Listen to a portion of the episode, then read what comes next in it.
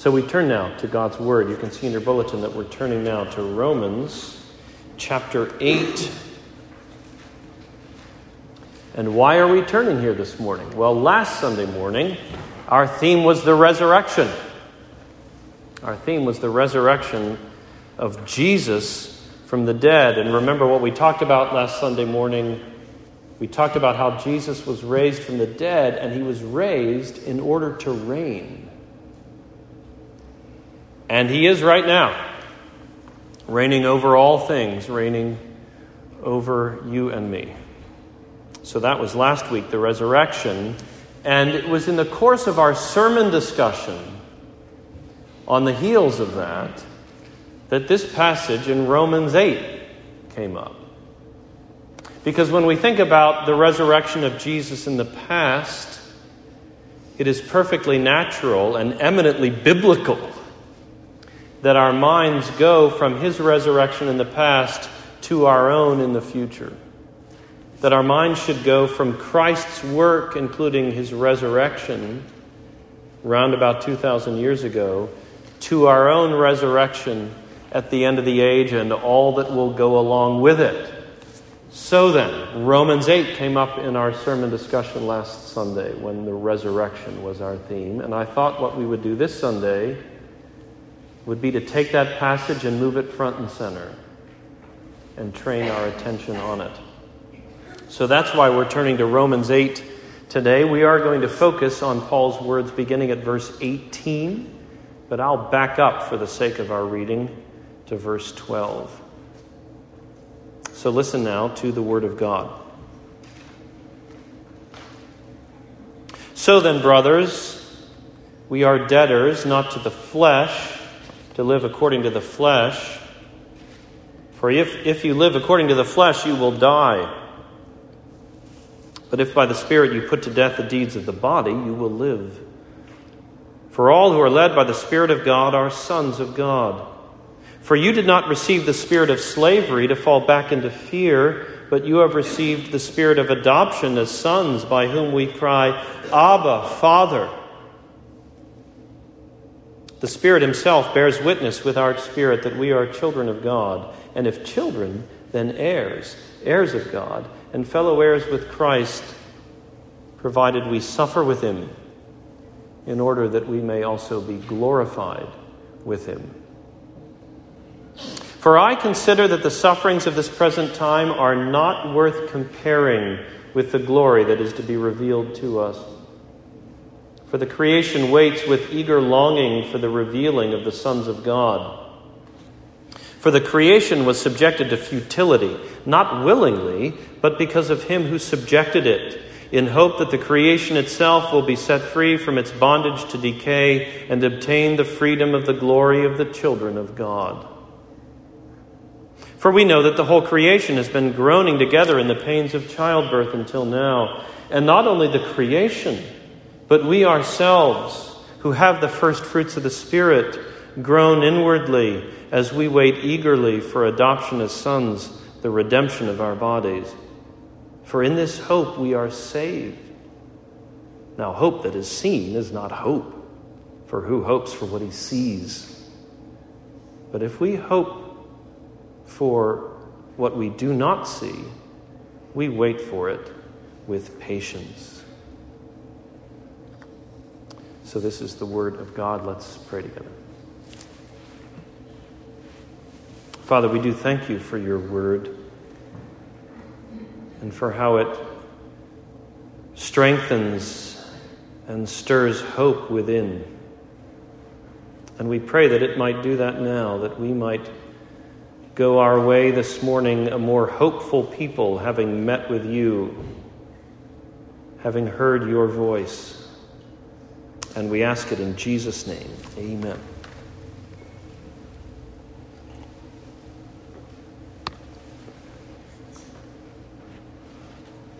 It is rarely the case,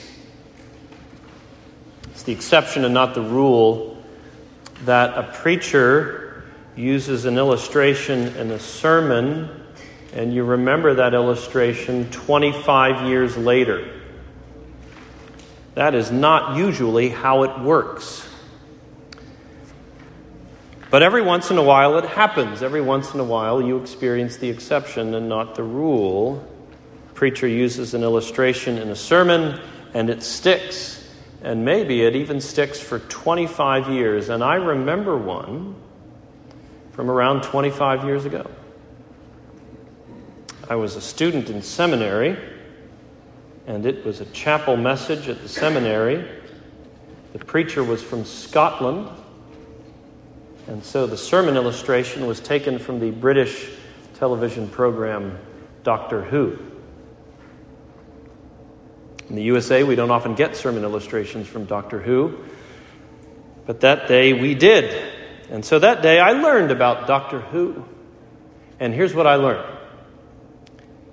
Doctor in Doctor Who travels space and time in this special space and time travel machine that from the outside looks like an ordinary police phone booth. And I know even as I'm describing it, a number of you are picturing it right now.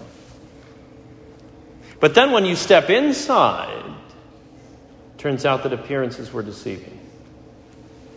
Turns out that it's a whole lot bigger than it looked from the outside. When you step inside, it turns out that it is, in fact, an expansive space and time travel machine. And that day in chapel, around about 25 years ago, the point of the illustration was this the gospel is like that. The good news of salvation. The gospel turns out to be so much more grand and glorious on the inside than it ever appeared from the outside. The good news of the gospel it looks a certain way to the unbeliever. It even has a certain appearance to the new believer. But when you've climbed in and stayed in, when you've given it time and thought, when you've given it faith and experience, that's when you realize there's so much more here than I realized. That's when you begin to say, I had no idea how great the good news is. It's the surprising grandeur of the gospel. And the reason that I shamelessly recycle that sermon illustration this morning is that this passage here in Romans 8 shows us that. Shows us the surprising grandeur of the gospel. Because here, Paul in Romans 8 here he's reflecting upon the reality that we are the children of God, right? That's his theme here. And as Christians, we might have certain notions in our minds as to what it means to be the children of God. And then we read Romans 8, and this passage expands our horizons. It stretches our understanding of what it means to be the children of God because what we learn here is that there are future blessings in store that come along with being a child of God that for too many Christians are barely on the radar screen. And we shouldn't settle for that. We want our understanding of what it means to be the children of God, including what's in store for us, to be as as grand and glorious and expansive as the Bible would have it to be. So, we'll reflect upon Paul's words this morning in that spirit. First of all, we're going to focus on the future blessings that are in store, and there are two of them that I want to highlight. And then, second of all, we're going to see what the impact is on us now as we contemplate the things that are in store. So, future hope, that'll be first, and then present impact, that'll be second. So, first of all, what's in store? What's in store for us as the children of God at the end of the age? Well, when, you climb in and stay in and look around, at the reality of our adoption, there are two future blessings in store that Paul brings out and that I want to bring out as well. The first of them is this the renewal of the world. When you, when you climb into the reality of our, being the children of God and you look around, That's the first thing that meets our gaze here in Romans 8. What's in store for us is nothing less than the renewal of the world itself. Listen again to how Paul puts it, beginning in verse 19. He says, The creation waits with eager longing for the revealing of the sons of God. For the creation was subjected to futility, not willingly, but because of him who subjected it in hope that the creation itself will be set free from its bondage to corruption and obtain the freedom of the glory of the children of God. For we know that the whole creation has been groaning together in the pains of childbirth until now. So you see what Paul's saying there about the whole created order. Thanks to our fall into sin, and, and the curse that God justly imposed in the wake of our fall into sin. The whole created order is burdened under the weight of futility and corruption. There's a sense in which things now are not the way they're supposed to be. The whole of the created order is racked with frustration and failure and disaster and disease. And so Paul pictures creation. He personifies it as waiting eagerly. Waiting eagerly for the day when it is going to be set free from the way things are now.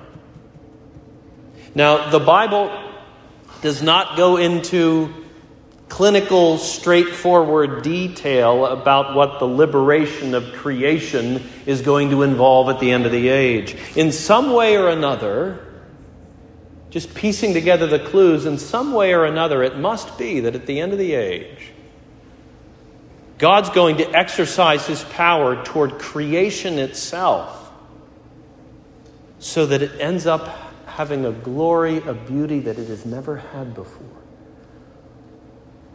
so that there's no futility in it anymore, no corruption any longer. So, Paul personifies creation as waiting eagerly for that day of being set free. And then notice the twist. This is one of the things I love about this passage. Because what Paul says here is that creation is waiting eagerly for the revealing of the sons of God. So he personifies creation as waiting eagerly, and what it's waiting for is the day when we are revealed as the children of God. We're going to be unveiled on that day, that last day, because we're going to be acknowledged by God. We're going to be displayed by God as the result of his handiwork. So that day's coming. And here's why that's a twist. Just think about the question why is creation longing for that? I was even thinking we should have turned all the blinds today so that you could get a good view of all the trees out there, because we're going to carry on a kind of conversation this morning with the trees. Why does creation care about us and the prospect of our own revealing, our own unveiling at the end of the age? What's creation going to get out of our revealing? What's the connection? Well, for starters, the connection is this it's simply chronological. The day that we're revealed, that's going to be the same day, the same time when creation is set free. So there's that chronological connection. It's all going to happen at the same time when Jesus comes back. So, for that reason alone, it makes sense that the trees are waiting eagerly for our revealing. It's as if creation gets it, it's as if creation understands the way Paul is personifying it. But then we can take it a step further.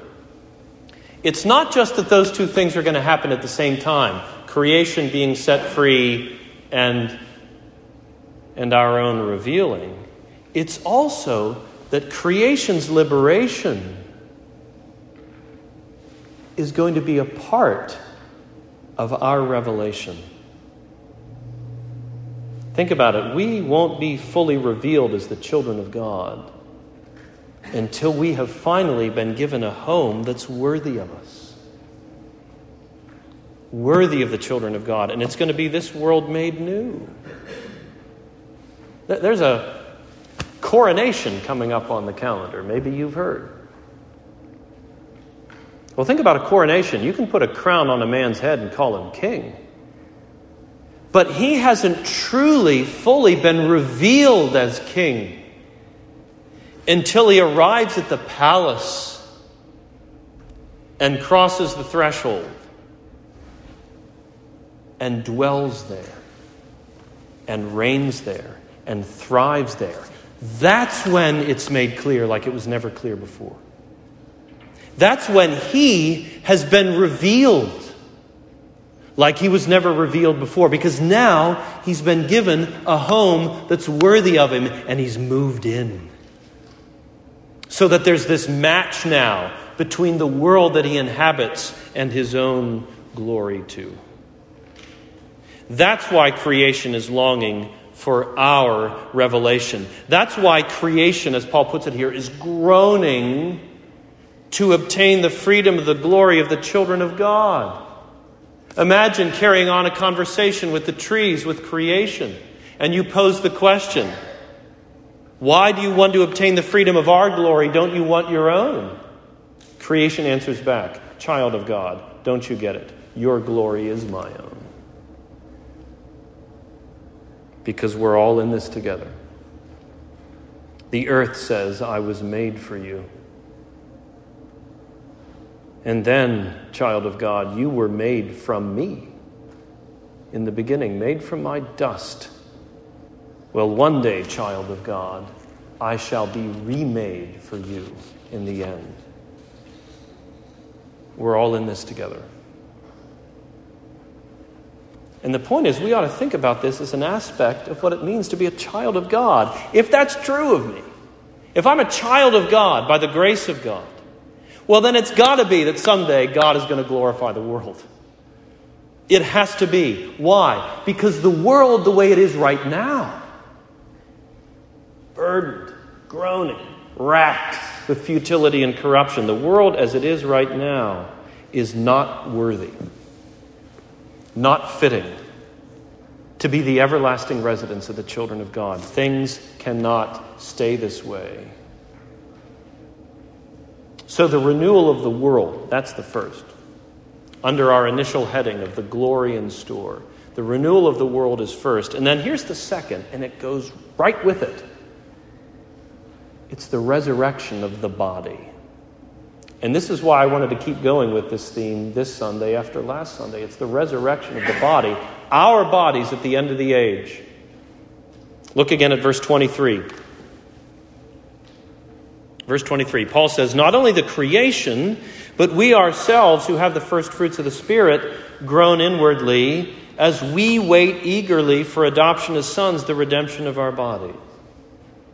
So here too, Paul is pointing us forward, all the way forward, to the day when Christ is going to come back. Because one of the things that's going to happen when he comes back is that Christ is going to give us our bodies back. And not just give them back, but He's going to give us our bodies with a glory that they never had before. Our bodies are finally going to be imperishable and glorious and powerful, like the body of Jesus now. And, brothers and sisters, this too is an aspect of what it means to be a child of God. The logic's the same. If I'm a child of God, and by the grace of God I am, then it simply has to be that before all is said and done, the body will be raised. The logic's the same because the body as it is right now, perishable, dishonorable, natural, weak, it's not worthy. It's not fitting to serve as the everlasting garment of a child of God. And so it has to be that at the end of the age, we will be raised glorified bodily because we're the children of God. So that's why Paul can say here in this verse, verse 23, that what we're looking forward to as a future prospect is adoption as sons, the redemption of our bodies. He's talking about our adoption as something future, and he's linking it up with the resurrection of our bodies. So that if you can imagine carrying on a conversation now, not with the trees, but with Paul, and saying, Paul, I don't get it. You're talking about my adoption as a future prospect. I thought I was a child of God already.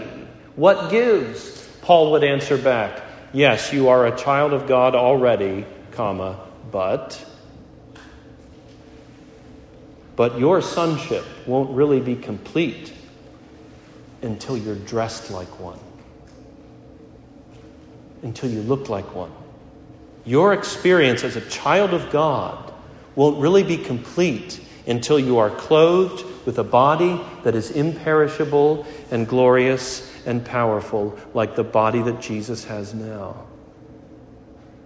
So, the resurrection of the body and the renewal of the world, both of those are in store, and they go together. At the end of the age, that is how grand our hope is. That's how cosmic as well as physical our hope is. And, brothers and sisters, I want to challenge you at this point. So, our first point this morning has been the glory that's in store for us as the children of God. And it's a twofold glory the renewal of the world, the resurrection of the body. I want to challenge you at this point. Does your own sense of hopefulness for the future as a child of God, is it that rich? Is it that full? What does it mean to you that you're a child of God? Certainly, it means that you've been welcomed into the family of God. Certainly, it means that you are now the object of the fatherly favor of God. All of that's true. But do you grasp what that means? What it means is that one day He's going to renew the world for you. And He's going to raise you bodily so that you are human, body and soul, like never before. Does your own hopefulness as a child of God, your own hopefulness for the future, go that far? Or does, and I want to challenge you here, does your thinking about what's in store for you practically stop with the prospect of going to be with Jesus right after death with your body still in the ground? Now, obviously, that's a staggering prospect. The thought of going to be with Jesus immediately through death, your body's still in the ground here. But if your understanding of Christian hope doesn't go any farther than that, then it doesn't go as far as Romans 8 would have it go. Don't hold on to a, sense of hope that falls short of Paul's staggering language here in Romans 8. Hold on to a hope that goes all the way, all the way to a new world and a new body because in Romans 8, it really is as grand and glorious as that. So that's our future hope as the children of God. And that brings us, secondly, then, to this the present impact that that hope has. What does it do to us now? What does it cause? What does it bring about in our lives now just to know that that hope's in store? Well, what it does, according to Paul here in Romans 8, is this it makes us groan. That's the present impact, according to Romans 8, of our future hope. It makes us groan. Creation is personified as groaning for the last day in this passage. And we're groaning for it as well. And what is this groaning? It's that deep inward expression of emotion that's too deep for words. And you know, maybe you know this from your own experience, sometimes it doesn't stay inward. Sometimes you feel it so acutely that you actually audibly hear it welling up within your own soul and crossing your own lips, the sound of that groaning. And we learn here in Romans 8 where this groaning comes from, what accounts for it. This groaning, this Romans 8 groaning, is the sound that you hear at the intersection of pain and hope. It's the sound that you hear at the intersection of pain and hope.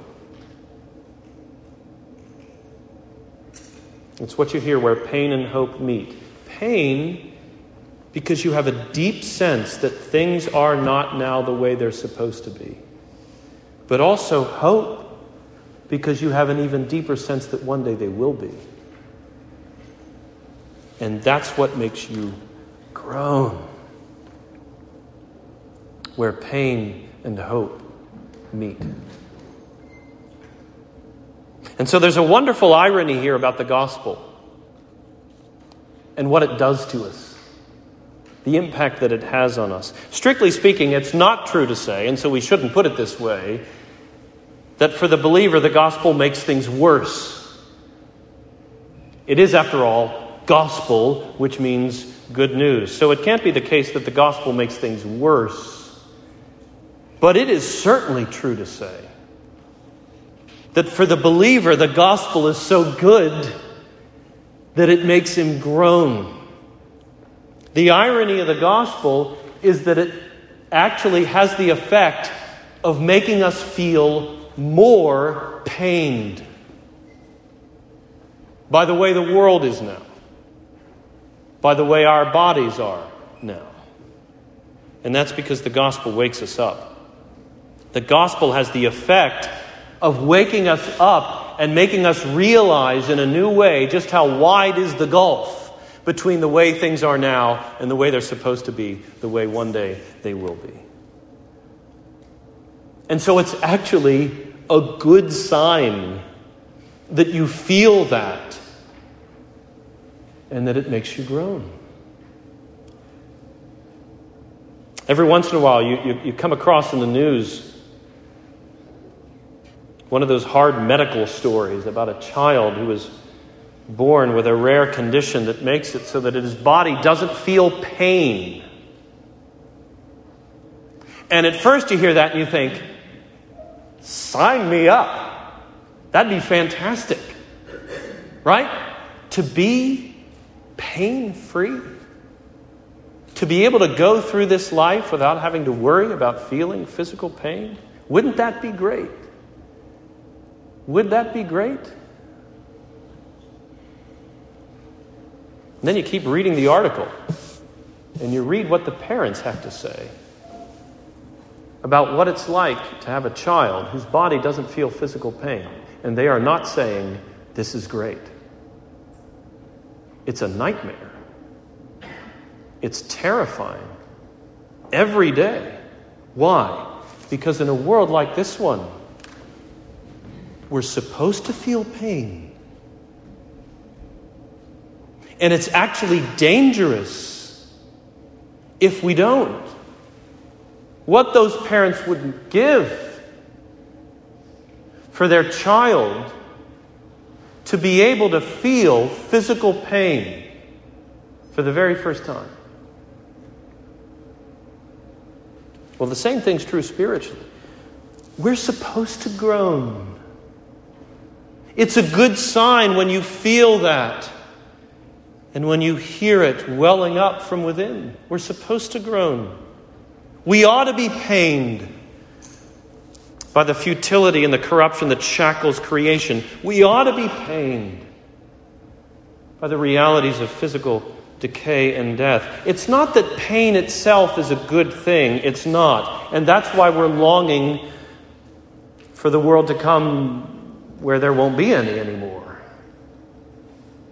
But it's that the capacity to be pained by that which is truly painful, that's the way we ought to be. And that's what the gospel does to us more and more. It sharpens our senses. This is actually one of the glories of the gospel that we preach, that we proclaim to the world. It would admittedly be a rather offbeat evangelistic appeal, but it's true. The church can say to the world, the Christian can say to the non Christian, Come to Christ, and I promise you, you will feel pains that you've never felt before. You will groan like never before. It's like when somebody works out after they haven't worked out for a long time, and the next morning, what are they saying? They're saying, I'm feeling pains in places I didn't even know it was possible to feel pain. I'm feeling in places I didn't even know I had. Well, come to Christ. Come in and stay in. Give it time and experience, give it a lifetime. And you will feel pains that you never knew were possible, but you'll also have a hope that prevails. The hope of a day, a world when you will not feel those pains anymore. And you'll have that hope because you'll be a child of God. Come to Him. And so we need to put to death any notion that groaning like this is somehow beneath the dignity of the child of God. As if, no, no, we ought to be more composed than that. Or that it manifests a sinful discontentment with the ways of God. There is a world of difference between this kind of groaning, holy Romans 8 groaning, and the kind of sinful grumbling that we do come across now and then in the Bible and in our own lives. A world of difference. And to get clear on that, all you've got to do is think about Jesus and his own example, his own model. Jesus is our model for groaning. Because make no mistake, you read through the gospel accounts of his life and ministry, Jesus groaned. But he never grumbled. Jesus sighed but he never sinned in his sighing. Jesus wept, but he never whined. Jesus sweat drops of blood on the ground, but he never once shook his fist at heaven. And here's the key that was true of him as someone who grasped the gospel. Now, obviously, he didn't grasp it as a redeemed sinner the way we do, he grasped it as the divine redeemer. But that's just it. Was there ever anyone who realized the way Jesus did how yawning is the gulf between the way things are now and the way things are supposed to be, the way things will be. That's what made him groan. The gospel writers tell us unapologetically that he wept and sighed. The writer of Hebrews tells us clearly, Hebrews 5 7 that Jesus offered up prayers and supplications with loud cries and tears. And you know, when he wept, he wept with all his heart and soul and mind and strength. The fact that he was the Son of God and that he had a perfect grasp of the gospel, that didn't make his weeping half hearted.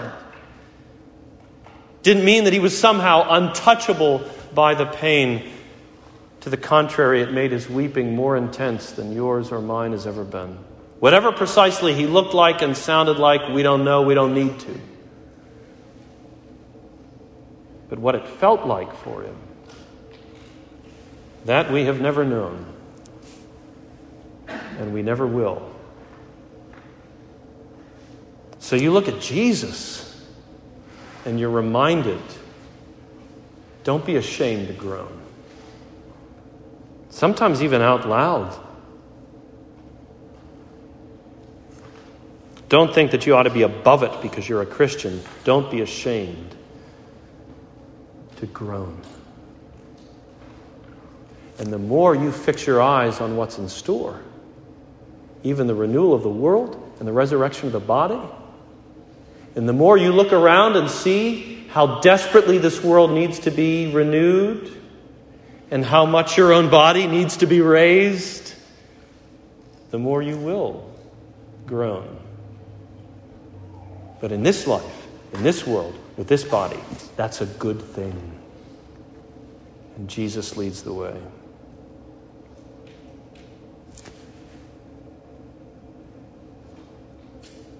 When we got started today, I said it was around 25 years ago that I heard that sermon illustration. Driving home the idea that the gospel is, is greater on the inside than it might appear from the outside. 25 years ago, that illustration from Doctor Who, and I still remember it. Most likely, 25 years from now, you are not going to remember this worship service. And that's okay. I wonder what you remember from 1998, 25 years ago. The top grossing film was Titanic. The top show on TV was ER. And Pete Sampras won his fifth Wimbledon title. And I didn't remember any of that. I had to look it all up. Thank God for Wikipedia. But that's just it. We don't remember much As the years go by. I do remember I got married in 1998. I do remember that. Next month, we're coming up on 25 years. But apart from that, how much really? So the real question is not 25 years from now, are you going to remember this worship service? The real question is 25 years from now, assuming you're still alive here, are you going to be more in awe of the gospel than you are today? Are you going to realize then, more than you do today, just how grand the gospel really is, just how glorious and impressive the good news is? Are you going to be groaning then more than you are today? And isn't it so wonderfully counterintuitive that the gospel actually makes us want that? We want it to be the case that with the passage of time, years from now, we'll be groaning more intensely for the world to come. Wouldn't that be great? So, brothers and sisters, lift your heads. Lift your heads from the present. L- lift them up and look down the horizon. Look way, way down. Down to the most distant horizon you can imagine in this life. And then look farther. Look with the eyes of faith and see the life to come, see the world to come, see the body to come, and groan for it, and be assured that day is coming. When faith will give way to sight, and groaning will give way to singing. Nothing but singing, because the gospel really is that great. And amen. Let's pray together.